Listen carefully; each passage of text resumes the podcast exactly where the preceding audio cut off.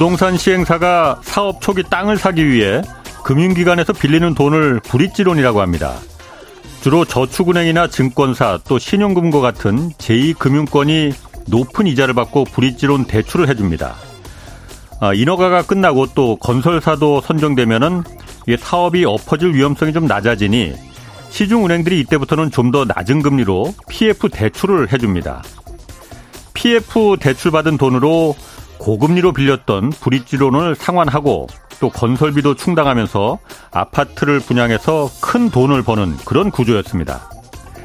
그런데 부동산 시장 전망이 나빠져서 은행들이 이 PF 대출을 꺼리게 되면서 브릿지론에서 본 PF로 넘어가지 못하는 사업장이 지금 속출하고 있습니다.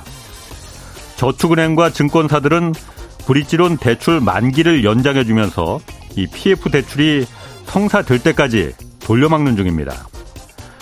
손실을 보더라도 담보로 잡았던 땅을 싸게 매각해서 대출금의 일부라도 회수하는 게 원칙입니다. 싼 값에 땅을 인수한 새로운 사업자는 낮은 가격에 분양이 가능해지니까 미분양 위험이 줄어들고 그러면 은행의 PF 대출도 다시 가능해지고 이게 시장이 돌아가는 원리입니다. 그러나 정부는 정반대의 방법을 택했습니다. 정책금융으로 PF 대출 보증을 25조 원까지 늘리겠다고 발표했습니다. 정부가 보증해 줄 테니 은행들이 적극적으로 PF 대출해 주라는 의미입니다. 이것 때이면 다 국민 세금으로 메꿔야 하는데 인위적으로 이렇게 거품을 유지하는 게 언제까지 가능할지 의문입니다. 네, 경제와 정의를 다잡는 홍반장, 저는 KBS 기자 홍사훈입니다. 홍사훈의 경제쇼 출발하겠습니다. 유튜브 오늘도 함께 갑시다.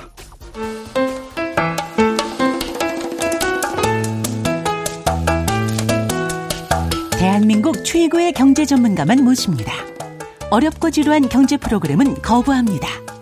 유익하고 재미있는 홍사훈의 경제쇼. 네, 미국 국채금리가 무섭게 치솟고 있습니다. 또 수출도 11달째 지금 줄어들면서 원달러 환율도 계속 오르고 있는데 지금 우리 경제가 처한 현실과 대응 방안 분석해 보겠습니다. 성태윤 연세대 경제학과 교수 나오셨습니다. 안녕하세요. 네, 안녕하십니까. 추석 연휴 잘 보내셨고요. 네, 잘 보냈습니다. 감사합니다. 일단 미국 국채금리 얘기부터 할게요. 10년물 장기 국채금리가 4월까지만 해도 이게 3% 초반이었거든요. 근데 지금 오늘 보니까 4.8% 넘었어요. 일단 이렇게 막 폭증하는, 국채금리가 이렇게 폭증한다는 건 국채 가격이 하락한다는, 떨어진다는, 네, 거잖아요. 이유가 뭡니까? 가장 큰 거는 미국의 고금리 기조가 지속될 것이라는 우려가 확산되면서, 예, 전반적으로 채권 시장의 시장 금리 자체가 오르고 있다, 이렇게 보시면 될 것 같습니다. 예.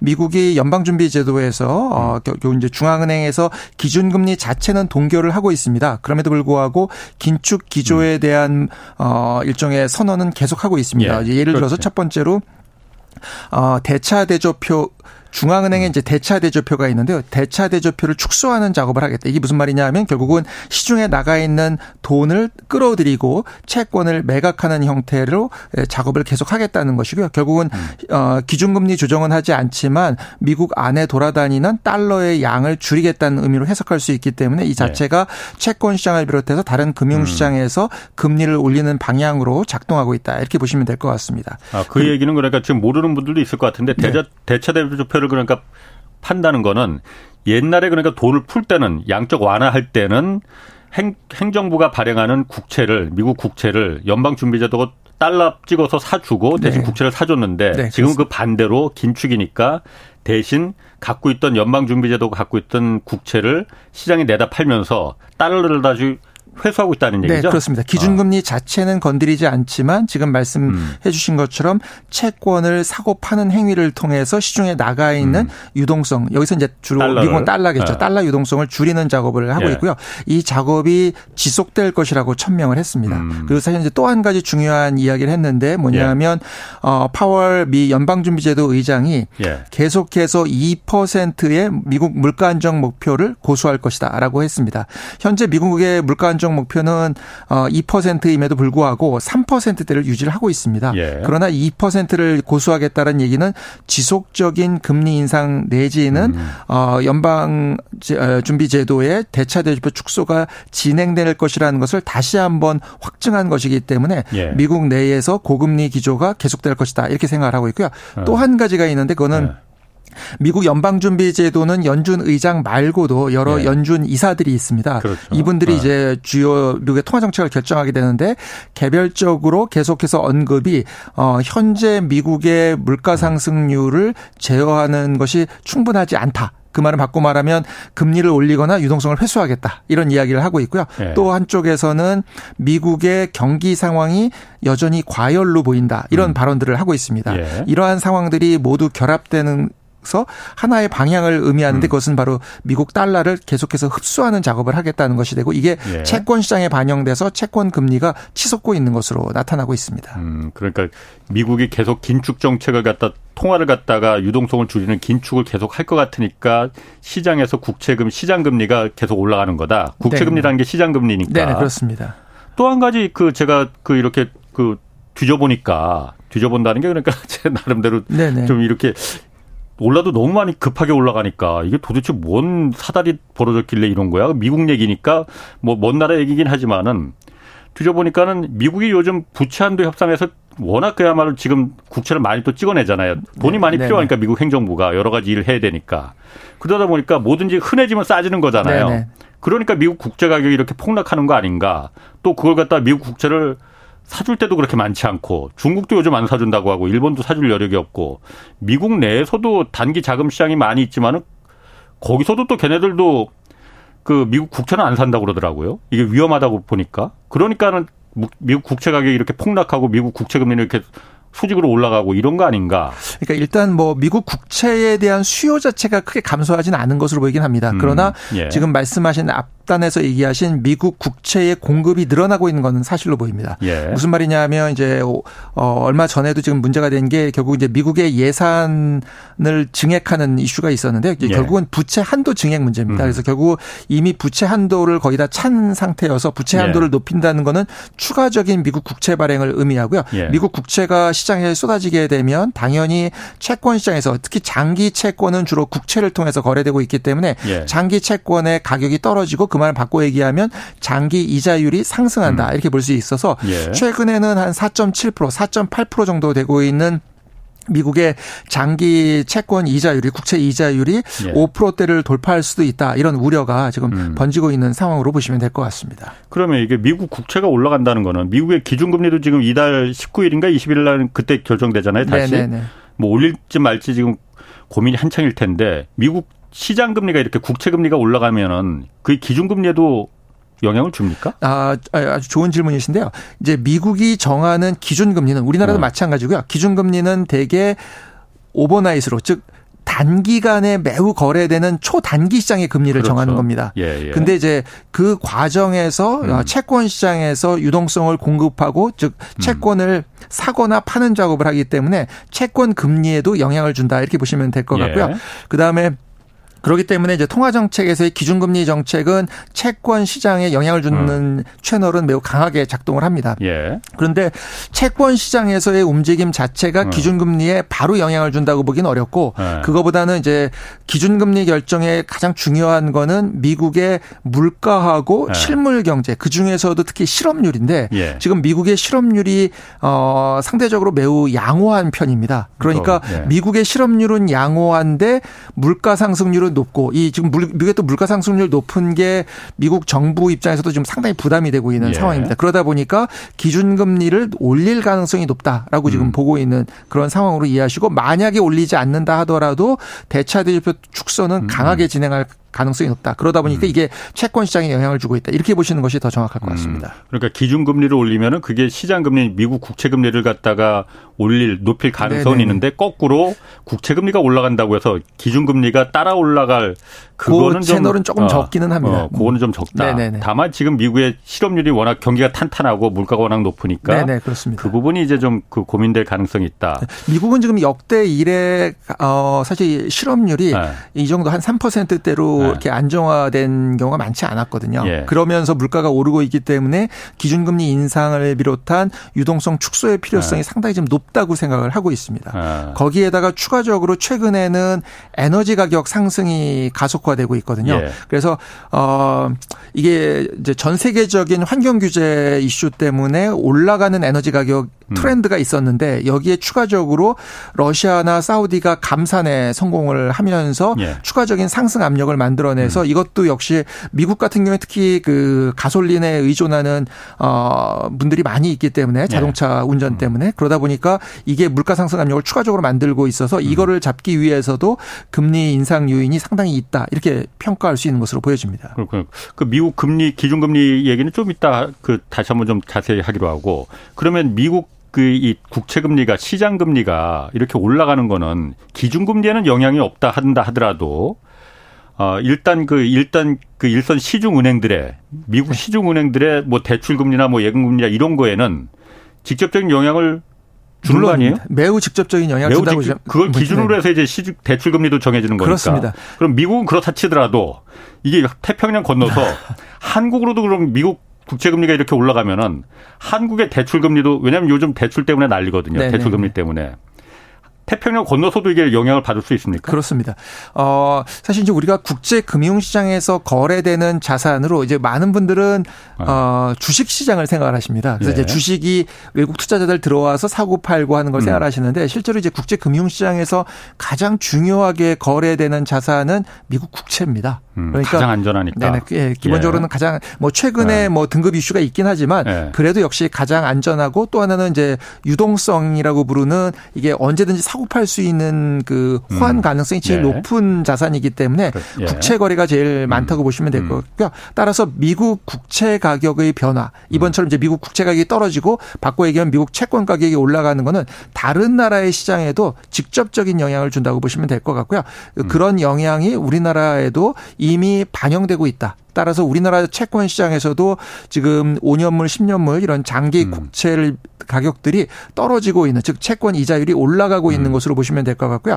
또 하나 중요한 거는 이게 국채에서만 그치는 것이 아니라 국채는 다른 회사채에 비해서 가장 안정적인 형태의 채권이기 때문에 그렇죠. 국채의 이자율이 높아진다는 거는 다른 회사채의 이자율은 더 높아질 수 그렇죠. 있는 상황을 의미한다고 보시면 되고 네. 그런 회사채나 금융채 즉 은행에서 네. 발행하는 채권들의 이자율이 높아진다. 그런 채권들의 가격이 떨어진다라는 거는 이 금융기관의 자금 조달 비용이 높아진다는 걸 의미하기 때문에 대출 금리에도 상당히 직접적인 영향을 미칠 수 있고 결국은 미국에서 이 채권 시장의 움직임은 우리나라 이후에 대출 시장에서의 대출 금리를 상향으로 상승시키는 압력으로 작동할 가능성은 매우 높다고 보셔야 될 것 같습니다. 아, 그러니까 요즘 보면 미국 국채 금리만 그 올라가는 게 아니고 한국도 그렇고 일본도 그렇고 다 같이 따라 올라가거든요. 네네, 미국이 일단 기준이 되니까 미국 국채 기준이 되니까 그것 따라서 한국도 따라 올라가는데 그냥 국채 금리가 올라가면은 자연적으로 그게 은행들도 그 국채를 기준으로 해서 은행채 네네. 금리도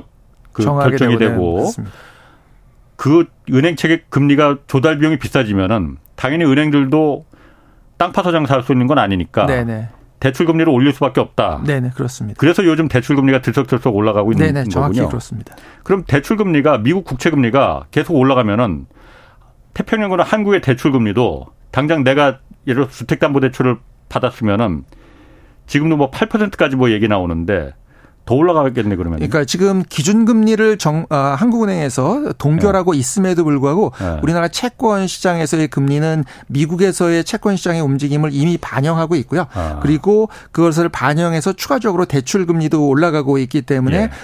대출자들의 위험 부담이 상당히 네. 높아지고 있는 것으로 이렇게 보셔야 될 것 같고 이게 지금 또 하나 영향을 주는데 중요한 채널이 외환시장. 예. 환율에 영향을 주게 됩니다. 왜냐하면 그 우리 채권 시장에서의 금리가 올라가고 있긴 하지만 우리가 예. 여전히 또 기준금리 자체는 미국보다 또 낮게 유지하고 있기 때문에 예. 우리 채권 금리가 완전히 미국 금리 이상으로 이렇게 움직이지 못하는 부분이 있을 수가 있고 그러면 그 부분이 외환 시장에서 우리 통화 가치의 하락으로 나타날 수 있고 이게 이제 최근에 뭐 1,350원까지 왔다 갔다 하고 이렇게 우리나라 통화 가치가 불안한 모습을 보이는 것과 상당히 밀접한 관련이 있다고 생각이 됩니다. 아, 그럼 요즘 환율 올라가는 것도 그러면은 이 미국 국채 금리가 올라가서 그 영향을 직접적으로 더 받는 거예요? 직접적으로 받는다고 보셔야 될 것 같습니다. 그러니까 수출이 지금 잘 안 돼서 수출해서 많이 해야지 달러가 들어와서. 그 영향도 물론 있고요. 네네. 왜냐하면 지금 그럼에도 미국이 국채금리가 올라감에도 불구하고 우리나라 통화가치가 안 떨어질 수 있는 방법이 있는데 그건 뭐냐 하면 지금 방금 말씀하신 것처럼 우리가 수출이 잘 돼서 달러가 해외에서 그렇지. 채권 시장이 아니어도 유입되는 채널이 존재하면 우리 통화가치가 그렇게 많이 안 떨어질 수가 있는데 수출이 뭐 이제 지난달 산업동향에서는 조금 개선됐습니다. 그럼에도 불구하고 계속 오랫동안 수출 개선이 안 되고 있었기 때문에 그리고 여기에 따른 우리 외환 확보에 조금 이제 어려움이 있는 부분이 있어서 채권 시장에서의 그 부담을 완화시킬 만큼의 수출을 통한 외환 확보가 이루어지고 있다고 보기는 어렵고 그것이 최근 외환 시장 불안과도 상당히 연관되어 있다고 생각이 됩니다. 그럼 지금 이 모든 그 불안의 시작은 미국 국채 금리가 이렇게 누구는 또 발작이라고도 하는데 뭐 그 발작이 계속될지 아니면 좀 너무 올랐으니 떨어질 가능성도 있는 거 아닌가? 떨어지려면은 뭐가 계속 돼야지만 달라져야만이 미국 국채금리가 떨어지는 거예요. 네, 중요한 지적이시고요. 이게 그래서 뭐 그냥 하는 게 아니라 이 용어가 있습니다. 긴축 발작이라는 표현을 사용을 하고요. 이 긴축 발작은 미국이 금리를 급격히 올리거나 유동성을 축소할 것으로 실제로 올리지 않더라도 유동성을 축소할 것으로 보이는 정책적인 위치를 취하게 되면 국제 금융 시장의 채널들을 통해서 다른 나라 채권 시장, 다른 나라 대출 시장, 다른 나라 금융 시장에 영향을 주고 외환 시장에도 영향을 주는 상황이고요. 그러면은 이제 이게 제일 해소가 되기에 좋은 거는 미국 경기가 회복된 만큼 우리 경기가 회복돼 있으면은 사실은 부담이 적습니다. 왜냐면 우리도 미국이 금리를 올렸을 때 우리도 기준금리를 올리는 것에 따른 부담이 적으니까. 근데 이제 문제는 미국 경기랑 지금 우리 경기가 상당히 좀 괴리가 되어 있는데 미국 경기의 개선에 비해서 우리 경기의 개선이 충분하지 않은 상황이고 그 충분하지 않은 데는 지금 중국의 어려운 경제 여건하고도 관련이 꽤 있습니다. 근데 그러다 보니까 이제 우리 입장에서는 미국 경기가 개선되는 것만큼 우리가 충분히 개선되는 상황이 오기 전까지 이러한 불안정한 요인이 좀 지속될 가능성은 있다고 보고요. 또 하나는 그러면 이제 미국 경기가 안 좋아지면 좋을 것이냐. 그건 또 그렇지가 않은 게 지금 미국 경기가 안 좋아지면 우리 입장에서는 중국 이외에 지금 중요한 수출 시장으로서 그래도 지금 수출이 최근에 이제 늘어나고 했던 부분이 미국하고 관련이 있거든요. 더구나 지금 문제는 독일과 같은 유럽 시장이 사실 안 좋습니다. 그러니까 지금 우리 입장에서는 거의 유일하게 의존하고 있는 비교적 상황이 괜찮은 시장 중에 하나이기 때문에 미국이 그렇습니다. 그렇기 때문에 지금 당분간은 이런 불안정한 상황이 좀 지속될 가능성이 있다고 봐야 되지 않나 이렇게 생각합니다. 그럼 미국 국채 금리가 내려가려면은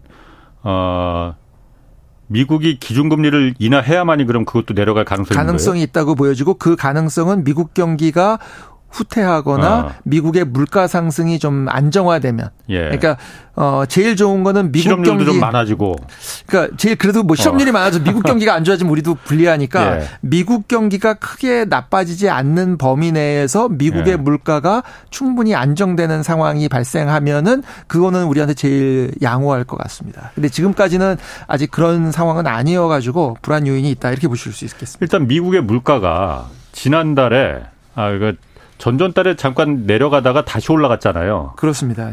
그러니까 물가가 2%를 미국 연방준비제도 중앙은행에서는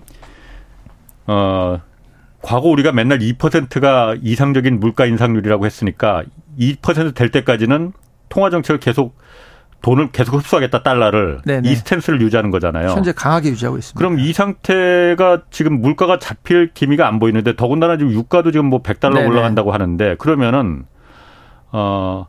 기준금리를 내리는 거는 고사하고 더 올리지만 않기를 지금 사실은 정확하게 그런 상황입니다. 그러니까 일부에서는 미국의 기준금리 인하 얘기를 많이 했었습니다. 근데 제가 보기에는 지금 사실 미국이 기준금리 인하를 할 스탠스로 보이지는 않았고요. 결국은 올리지 않으면 우리 입장에서는 다행인 정도의 상황이라고 보는 게 맞을 것 같고 지금 연준 의장을 비롯한 연준의 주요 의사결정자들의 계속되는 커멘트도 그런 입장에 있다라고 보셔야 될 것 같습니다. 그럼 미국이 당분간 이제 기준금리를 더 올리지만 않아도 다행이고 내릴 가능성은 이제 상당 기간 없는데 그러면은 우리 정부는 우리 금융당국이나 아까 오프닝에서도 잠깐 말했지만은 계속 지금 뭔가 미국이 금리를 분명히 내릴 것이다라는 거에 그 기대 반 희망 반을 섞어서 그거에 맞춰서 정책을 자꾸 펴는 거 아닌가. 근데 너무 모르겠습니다. 제가 아마추어라서 그런지 몰라도 그렇지 않고요. 네네. 너무 위험한 거 아닌가 이게. 그러니까 미국이 당연히 기준금리를 뭐 더 이상 높이지 않아도 되는 환경이면서 예. 경기가 크게 나빠지지 않은 환경을 희망하는 거는 저도 희망합니다. 그런데 예. 이제 우리가 정책을 세울 때 또는 가게든 기업이든 대응을 예. 할 때는 그렇지 않을 수 있다는 시나리오에 그렇지. 대응을 하시는 게 맞다고 생각이 들고요. 예. 그런 관점에서 보면 일단은 미국의 채권 시장을 중심으로 한 시장금리의 상승 가능성, 여기에 따른 자금 조달 비용의 증가 가능성을 염두에 두고 자금 흐름이나 이런 것들을 관리하시는 게 현실에서는 지금 타당하지 않나 생각이 들고요. 특히 이제 우리 같은 경우는 문제가 최근에도 그 국제통화기금 자료에서도 나왔는데 네. 가계대출 특히 이제 민간 기업과 가계대출이 크게 증가한 상태이고 네. 과거 또 몇 년 동안 우리가 비교적 양호한 편이었던 정부 부채도 늘어났습니다. 그래서 지금 네. 정부 부채, 기업 부채, 가계 부채의 부채 상승률이 매우 높아서 상대적으로 이제 저희들 용어로 디레버리징이라고 그러는데 예. 부채 축소 작업이 잘 진행되지 않은 상황이어서 그 부채 축소 작업이 진행되지 않은 상태를 계속 끌고 가는 것에 대한 부담은 있다라고 보는 거고 그래서 이제 저 같은 사람들은 이걸 계속 끌고 가기가 어렵기 때문에 예.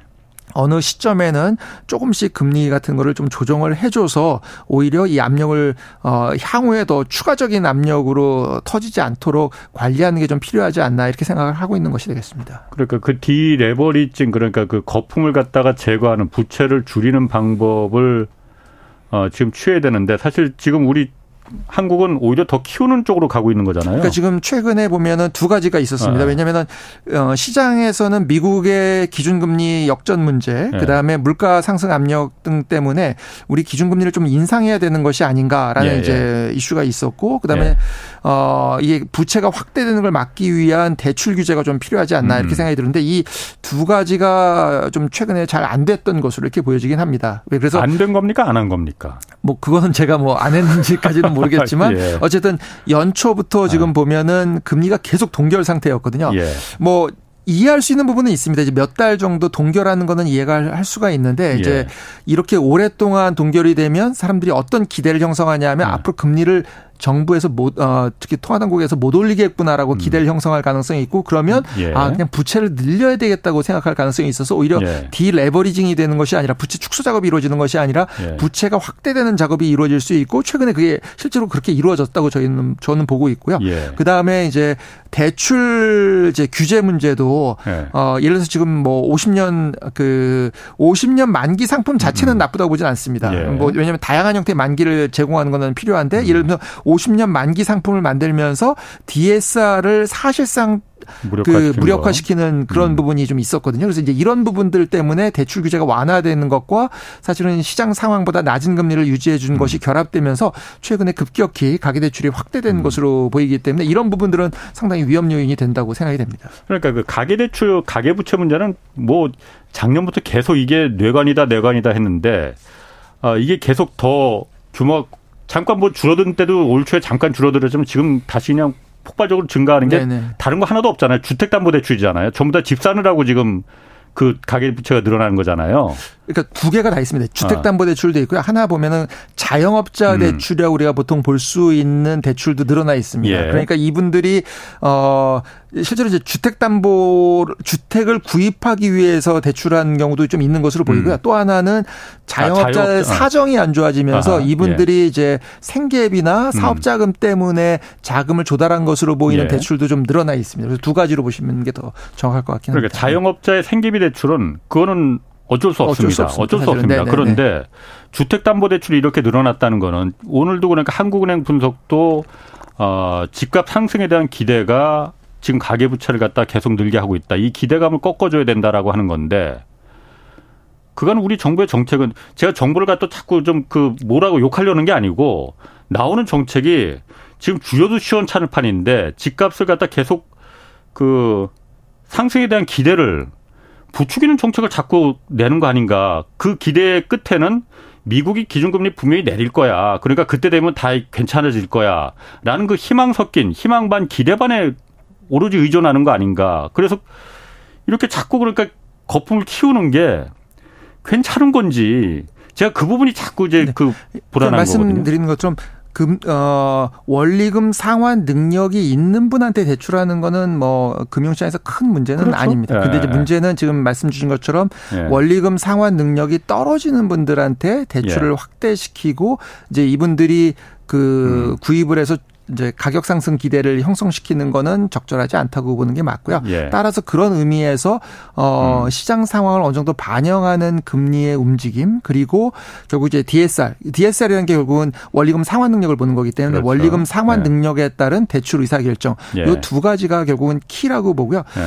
최근 뭐 한 1-2개월 전에 다시 정책 전환이 조금 있었던 것으로 보이긴 하는데 그 이전에 몇 개월 동안 이제 그런 부분이 좀 미흡했던 것으로 이렇게 평가될 수 있을 것 같긴 합니다. 그렇군요. 그럼 어쨌든 지금 그 아까 말씀하신 대로 자기 소득으로 갖다 대출을 안만 받더라도 소득이 충분해서 아 이거 충분히 내가 원리금 상환할 수 있어 그런 능력이 있으면은 문제 안 됩니다. 그런데 그 능력이 되겠느냐의 문제인데 네네. 지금.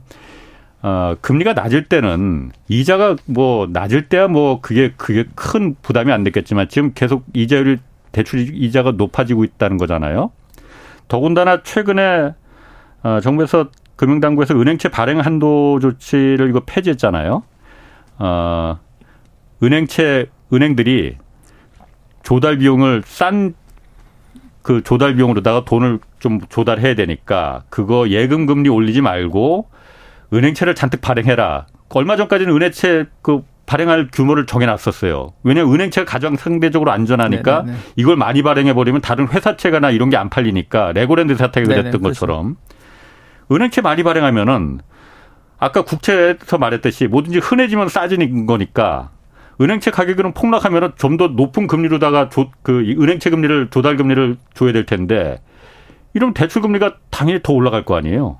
그러니까 기본적으로는 이제 뭐 제 생각에는 그 은행채 한도를 아마 풀 수밖에 없을 상황으로 생각은 듭니다. 왜냐 이게 무슨 말이냐면 은행채 한도를 지금 계속 묶어 놓으니까 은행에서 자금을 조달하는 경제 주체들의 자금 조달이 좀 상당히 어려워지고 있는 것이 아닌가 이런 생각은 듭니다. 이게 무슨 말이냐 하면 실제로 채권 시장에서 채권을 발행해서 자금을 조달할 수 있는 경제 주체, 즉 기업은 상당히 제한적입니다. 근데 이제 다른 기업들은 되게 어떻게 자금을 조달할 가능성이 높냐 하면 은행에 가서 자금을 조달할 가능성이 높거든요. 대출해서. 그렇죠. 근데 이제 지금 은행에 만약에 자금 조달이 여유롭지 않으면 이 기업들이 자금 조달을 하기가 어려워질 가능성이 있어 보여서 아마 이제 그런 것 때문에 고육지책으로 하지 않았을까 이렇게 생각은 듭니다. 왜냐하면 지금 말씀하신 것처럼 이 레고랜드 사태 때 이걸 한 거는 지금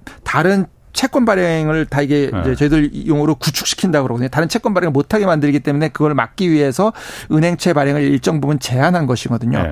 그랬는데 이걸 왜 풀었을까 생각을 해보면은 아마도 은행이 아니면은 자금 조달을 하기 어려운 경제 주체들이 지금 상당히 늘어나 있고 그래서 일단 은행을 통해서라도 자금을 조달하게 해주는 이제 채널을 열어준 것이 아닌가 이렇게 생각이 들긴 합니다. 그래서 아마 고육지책일 가능성은 있는데 지금 뭐 말씀하신 것처럼 실제로 이 부분이 은행채 금리를 높이고 은행채의 가격을 떨어뜨리고 사실은 또 은행채가 비교적 상대적으로 어쨌든 안정적인 뭐 국채 정도는 그렇죠. 아니지만 그렇기 때문에 다른 채권 시장에서의 시장 금리는 상당히 높일 가능성이 있고요. 그래서 저는 이거를 아마 현재 우리나라 금융시장에서 일종의 위험 프리미엄이라고 불리우는 즉 신용도가 떨어지는 차주를 중심으로 한 금리의 급격한 상승 이슈가 계속 이미 발생하고 있고 앞으로도 악화될 가능성이 있지 않나 이렇게 생각을 하고 있습니다. 그럼 지금 그 가계부채를 감당할 수 있겠느냐 이거죠. 그러니까 그 차주들이 돈 빌린 사람들이 금리가 지금도 높은데 지금보다 더 높아진다면은 감당할 수가 있겠느냐. 그 사실은 이제 감당이 어려운 부분이 있고요. 제 생각에는 이 자체를 뭐 모든 기업이나 모든 가계에 대해서 금리를 낮 쉽게 유지하는 형태로 아마 접근하기는 현실적으로 어려울 것으로 생각이 들고 네. 결국은 이 가운데서 소득이나 아까 네. 이제 자영업자 생활대출 이슈가 나왔던 것처럼 이제 예. 생활자금이나 이런 것 때문에 어려운 분들에 대해서는 네. 결국 재정 쪽에서 일정 부분 지원을 할 수밖에 없지 않을까 이렇게 생각이 들고요. 다만 대규모 부채가 네. 지금 확대되는 정도가 될 수 있는 금리 상황을 유지해서는 안 된다 이렇게 생각이 듭니다. 따라서 정책을 결합시킬 필요가 있을 것으로 보이는데 전반적인 시중의 유동성을 흡수하는 차원에서의 기준금리 인상은 하는 가운데 신용도가 떨어지고 좀 금융 취약도가 있는 분야나 그런 경제 주체에 대해서는 정책적으로 자금을 지원하는 형태로 특히 이제 생활이나 이런 것 때문에 어려운 분들에게는 지원하는 형태로 이게 이제 일종의 뭐 주택을 비롯해서 이제 투자 자금으로 사용되는 것은 적절하지 않고요. 이제 그런 일종의 투트랙 정책을 결합해야 되지 않나 이렇게 생각이 듭니다. 그러니까 그거야 사실 생활이 정말 극도로 어려워서 또 자영업자들이 네. 코로나 때문에 그 피해를 봐서 그분들한테 이제 재정을 통한 지원은 당연히 이제 국가가 해야 할 일인데 네네. 돈 벌자고 투기해서 집 사서 주택자금 주택담보대출 받아서 그걸 재정으로 사용한다는 건 그건 정말 말도 안 되고. 그건 뭐 적절하지 않고요. 다만 그렇죠. 이제 우리가 주택도 요거는 있습니다. 이제 예. 그 거주 목적으로 일가구를 가지신 분들은 실제로는 이제 이분들을 꼭 투기라고 보통 우리가 생각하는 이제 그런 자본이득용이라고 보기는 어렵기 때문에 예. 이제 그분들에 대해서는 우리가 또 고려는 해드려야 된다고 생각이 들고 다만 이제 본인 실거주 목적의 네. 주택이 아닌 부분에 대해서는 자기 돈으로 네. 자기 책임해야 하는 건 뭐 그건 또 나쁘지 않지만 예, 예. 이거를 부채를 일으켰고 이것에 의해서 문제가 발생하는 걸 막기 위해서 금리 정책이나 이런 것들이 움직이는 거는 적절하지 않다 이렇게 볼 수 있겠습니다. 그럼 이제 19일 날 그 우리 기준금리 네. 이제 결정되는데 지금 3.5%지 않습니까? 네네, 지금 그렇습니다. 2월부터 지금 계속 동결이에요. 이번엔 그럼 어떻게 해야 됩니까? 저는 기준금리를 인상해야 된다고 계속해서 네. 지금 뭐 그럼 말씀하셨어요. 네, 계속 아마 우리 여기 나올 때마다 얘기해 드렸던 것 같고요. 예. 네, 그래서 이제 뭐 여기 나오기 전에도 계속 급격히 인상이 되는 상황을 막기 위해서 또 시장금리가 어쩔 수 없이 올라가는 상황하고 시장금리하고의 기준금리 괴리가 너무 커지는 것도 막기 위해서 점진적인 인상이 좀 필요하다고 생각하고 특히 지금처럼 미국이 이 정도 스탠스를 보이는데도 계속 동결하는 거는 좀 상당히 무리가 있지 않나 이렇게 생각이 듭니다. 그럼에도 불구하고 뭐 10월 19일 날 실제로 어떻게 할지는 뭐 제가 결정한 건 아니기 때문에 뭐 제가 이 자리에서 뭐 이렇게 할 것이다 이렇게 말씀드리긴 어렵지만 저는 점진적인 금리 인상의 필요성은 상당히 높아져 있다 이렇게 보고 있습니다. 그래야만이 그 디레버리징 가계부채가 조금이라도 다시 고개를 꺾을 수 있다. 그렇죠. 왜냐하면 이게 올라서 되는 부분도 있고 이게 한국은행이 그렇지. 올릴 수 있다고 생각을 해야 과도한 시그널을 줘야 된다 이거죠. 시그널을 줘야지 과도한 투자용으로 부채를 확대하고 이런 것들을 막을 수 있다는 그런 의미가 되겠습니다. 그러면 이런 방법은 어떻습니까? 예를 들어서 지금 주택담보대출이나 뭐 어쨌든 대출금리가 이렇게 높아서 그 상환 능력이 안 되고 그래서 나중에 이게 문제로 터질 가능성이 있는 거잖아요. 몇 달 전에도 왜 그 금융감독원장이 은행들 돌면서 시중은행들 대출금리 상생금융이었던가 상호금융 뭐야 갖고서는 내려라 해서 다들 내렸잖아요. 은행채도 발행하지 마라. 은행채 발행하면 다른 회사채들 다 죽는다. 발행하지 마라. 그렇게 하면 안 되는 거예요? 이렇게 보시면 좋을 것 같습니다. 감독 당국에서 예금 금리하고 대출 금리의 차이가 너무 벌어지는 것에 대해서 감독하고 여기에 대한 의견을 내는 것은 타당하다고 봅니다. 왜냐하면 그거는 은행이 가지고 있는 독점력을 사용했을 가능성이 있고요. 이자 장사한다는 거죠. 그렇죠. 이제 그거는 뭐 사실은 문제의 소지가 있다고 보여지긴 합니다. 그런데 예금 금리하고 대출 금리의 차이가 아니라 전반적인 시장 상황 때문에 올라가는 거를 감독 당국에서 제어하는 데는 한계가 있을 수밖에 없고 역시 거기에 따른 또 부작용이 있을 수밖에 없다 이렇게 봐야 되고요. 결국은 이 예금 금리 기준 금리가 올라가야 되는 상황인데 이거를 올리지 않고 맺고 밑으로 이제 동결을 시킨 상태에서 대출 금리만 올렸기 때문에 이 대출 금리를 인위적으로 끌어내리는 데는 한계가 있다. 그러니까 기준금리는 점진적으로 시장 상황을 반영해서 올리면서 다만 이 기준금리 또는 예금금리와 대출금리의 지나친 격차에 대해서는 관리하는 이런 방식으로 가는 게 맞지 않을까 생각이 듭니다. 그러니까 그때도 했듯이 그때도 물론 그러니까 예금금리와 대출금리의 차이를 갖다가 줄이라는 게 명분이었다고 한다면 뭐 그럴 수 있지만 어쨌든 그때 했잖아요. 네네. 그때 했듯이 지금도 그때 했는데 왜 지금은 안 하느냐 이거지.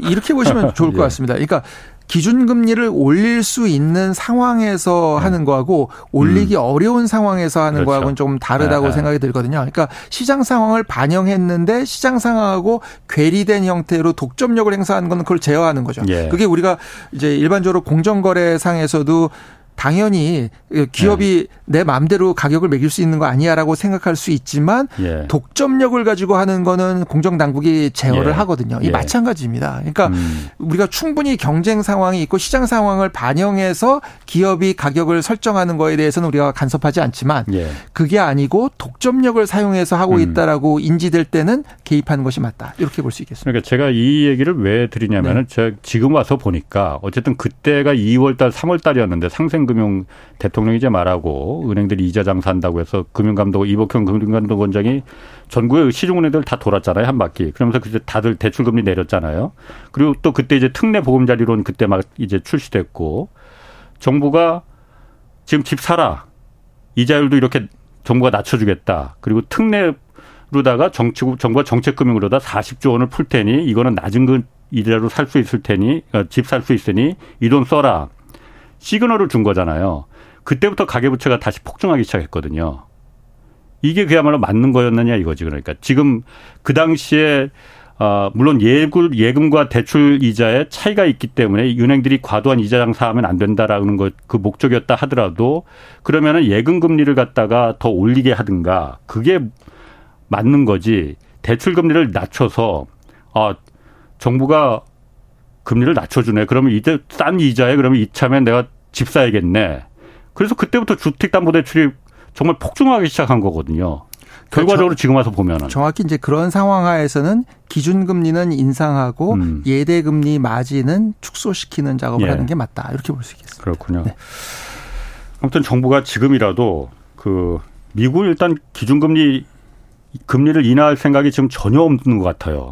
그렇죠. 네, 하여튼 뭐 마음속에 어느 한 구석에 있는지는 알 수 없으나 현재 나오고 있는 스테이트먼트 자체는 그러니까. 거의 모든 연준 의사결정자들이 낮출 생각이 없다라는 걸 계속 신호를 시장에 보내고 있고 여기에 대해서 대비하라고 지금 하고 있는 것은 맞습니다. 그러니까 우리 정부도 이 상황을 지금 그냥 희망 반 쓸데없는 기대 반으로다 그것만 기대하지 말고 상황을 정말 잘 판단을 해야 될 것 같습니다. 네. 안 그러면 정말로 매우 큰일이 벌어질 것 같아 갖고 자, 수출입 동향도 좀 보겠습니다. 조금은 좀 나아졌죠. 물론 그러니까 무역 수지는 이게 흑자인데 뭐 수입이 더 많이 줄어들어서 흑자가 난 거니까 이게 뭐 아주 좋은 건 아니지만 그래도 반도체도 수출이 조금 늘어나고 있다고 네네. 하고 상황이 약간 좀 좋아진다고는 하는 것 같아요. 정확히는 이제 상황이 악화되지 않았다고 평가하는 게 저는 맞지 않을까 생각은 듭니다. 아, 좋아진 건 아니고? 네, 왜냐하면 이제 이게 너무 안 좋아졌었기 때문에 거기서 증가한 거여가지고 이게 전반적인 증가세라고 보기는 조금 어려워 보이고요. 지금 현재 상황으로 봐서는 이 증가세가 지속될지가 아직은 지표상으로 봐서는 그렇게 좀 확실해 보이진 않습니다. 따라서 일시적으로 어쨌든 지표가 개선이 된 건 맞고 그래서 추가적으로 악화되지 않았다라는 평가 정도가 일단은 좀 더 정확한 평가가 아닐까 생각이 들고요. 또 하나는 이제 이 산업생산 동향이 나오면서 생산하고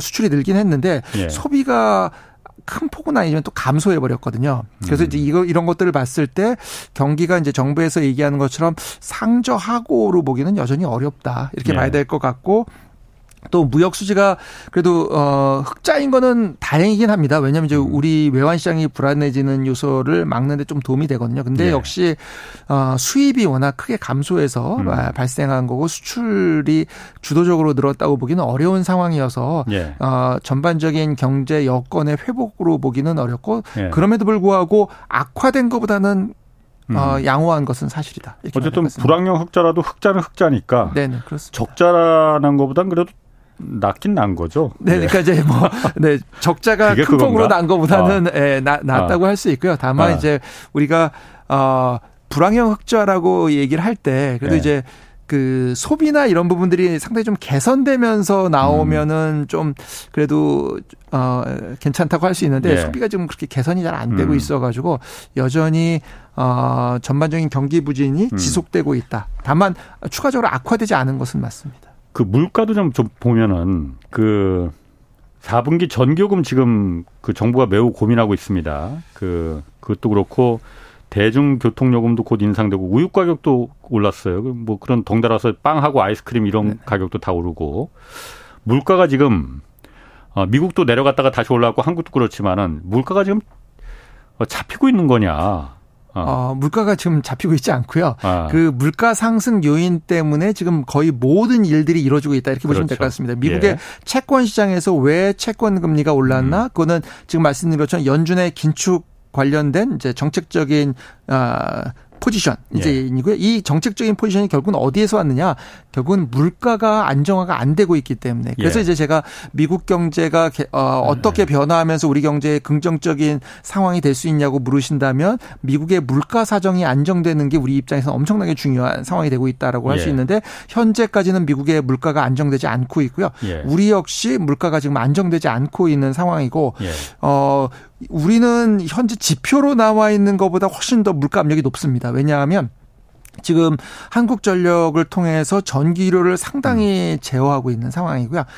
이미 에너지 가격의 생산과 관련된 비용은 많이 높아져 있습니다. 예. 그럼에도 불구하고 이거를 지금 반영을 안 하고 있는데도 물가가 이 정도 나오는 상황이라고 보셔야 될 것 같고. 전기요금을 안 올렸으니까. 네, 그렇습니다. 뭐 올리긴 했지만 이제 실제로는 그 에너지 생산 비용에 비해서는 훨씬 적게 올린 것에 불과하거든요. 예. 거기에다가 지금 뭐 우유도 나왔지만 각종 그 식료품 관련된 생산 비용 역시 지금 많이 올라가지고 예. 이것들도 지금 많이 반영이 안 돼 있는 상황입니다. 그렇다고 하면 지금 우리나라는 이미 지표상으로 나와 있는 물가 상승률도 낮다고 보긴 어려운 데다가 예. 그 지표에 반영되지 않은 압력이 지금 상당히 안에 내재되어 있기 때문에 결과적으로는 이 물가 상승 압력과 여기에 따른 금리 인상 요인들이 상당히 경제의 불안정성을 만들 가능성이 있다고 보셔야 될 것 같습니다. 그럼 전기요금 한전에서 전기요금 한전 새로 취임한 그 사장도 김동철 사장도 전기요금 이거 올려야 된다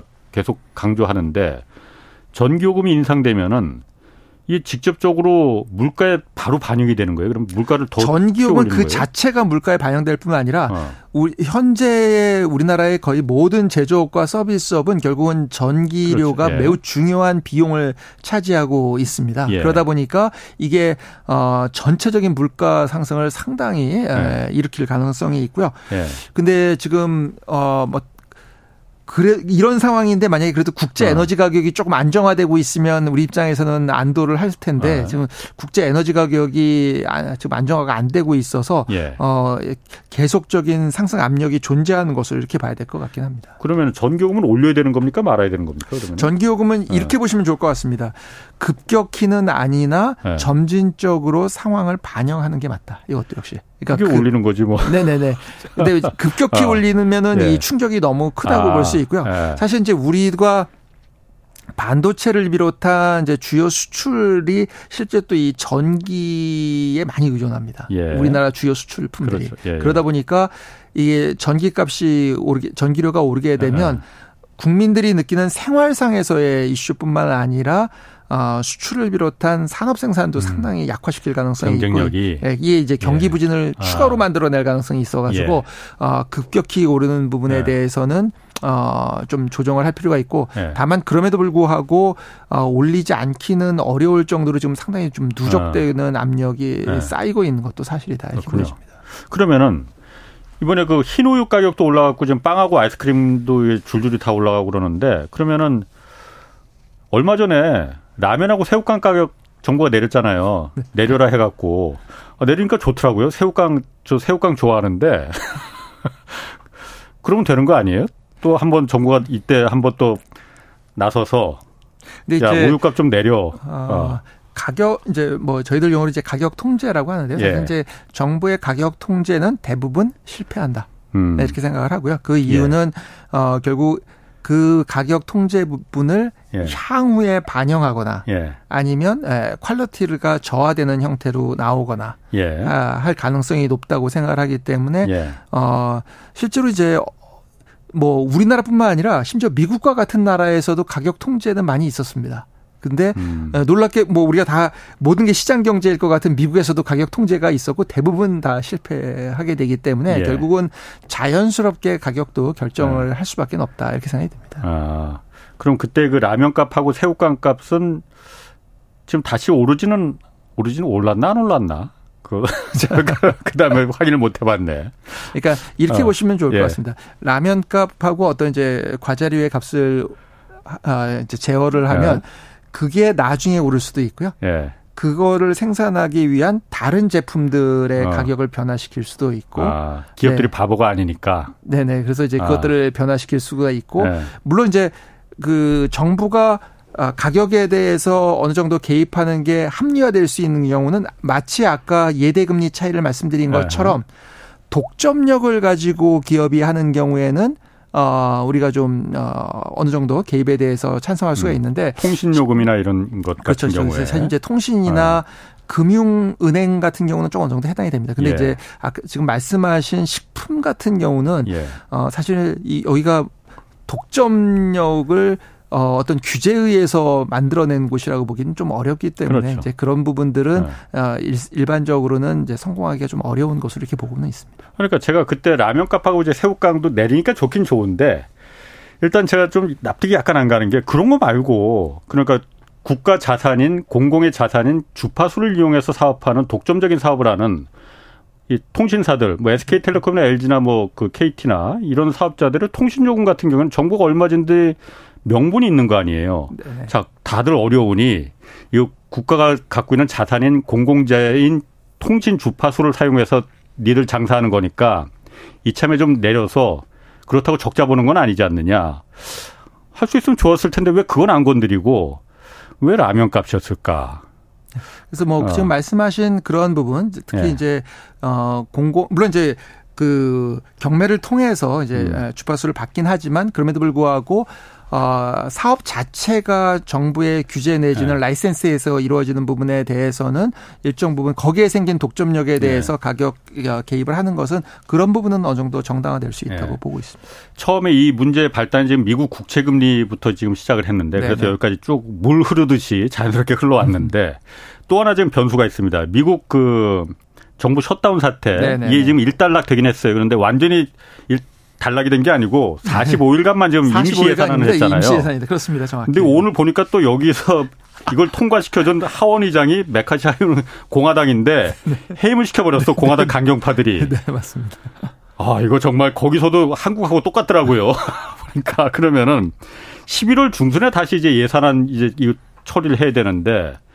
이때 이게 미국 정부가 만약 셧다운이 돼버리고 정말 그러면 무디스는 셧다운되면 미국 신용등급 떨어뜨리겠다고 지금 경고를 해놓은 상태예요.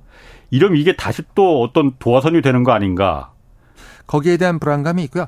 예. 원래 이 미국의 부채 한도 증액은 거의 시간만 되면 해주는 형식이었습니다. 과거에는. 그렇기 때문에 이게 그렇게 큰 경제의 불안 요인은 아니어왔었습니다. 근데 이제 뭐.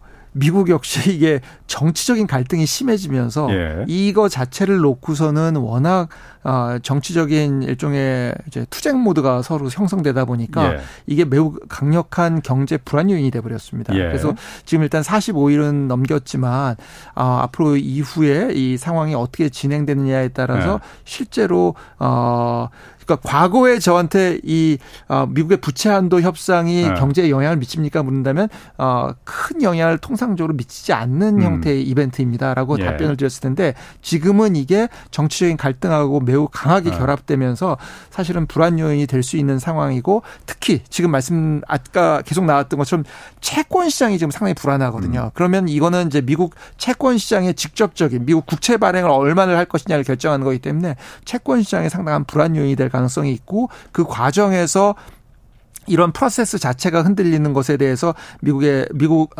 글로벌 신용평가 기관들이 문제 제기를 하면 추가적인 미국의 등급 강등 이슈나 이런 것들이 발생하게 되면 이게 미국만의 이슈가 아니라 다른 국제 금융시장에 불안 요인이 될 가능성은 있다고 보셔야 되고, 그런 의미에서도 위험 요인이 좀 꽤 높아지고 있다라고 생각을 하시고 대비해야 됩니다. 그러니까 만약에 셧다운이 돼서 무디스가 말한 대로 진짜 무디스가 지금 유일하게 미국 신용등급을 안 내리고 있잖아요. 안 내리고 거기도 있습니다. 만약 내려버리면은 미국 국채금리는 어떻게 되는 겁니까? 미국 국채금리는 추가적인 상승 압력을 받는다고 보시면 되죠. 더 올라간다 되죠. 이거죠. 그렇죠. 그러니까 위험 프리미엄이 더 붙는다고 봐야 되고요.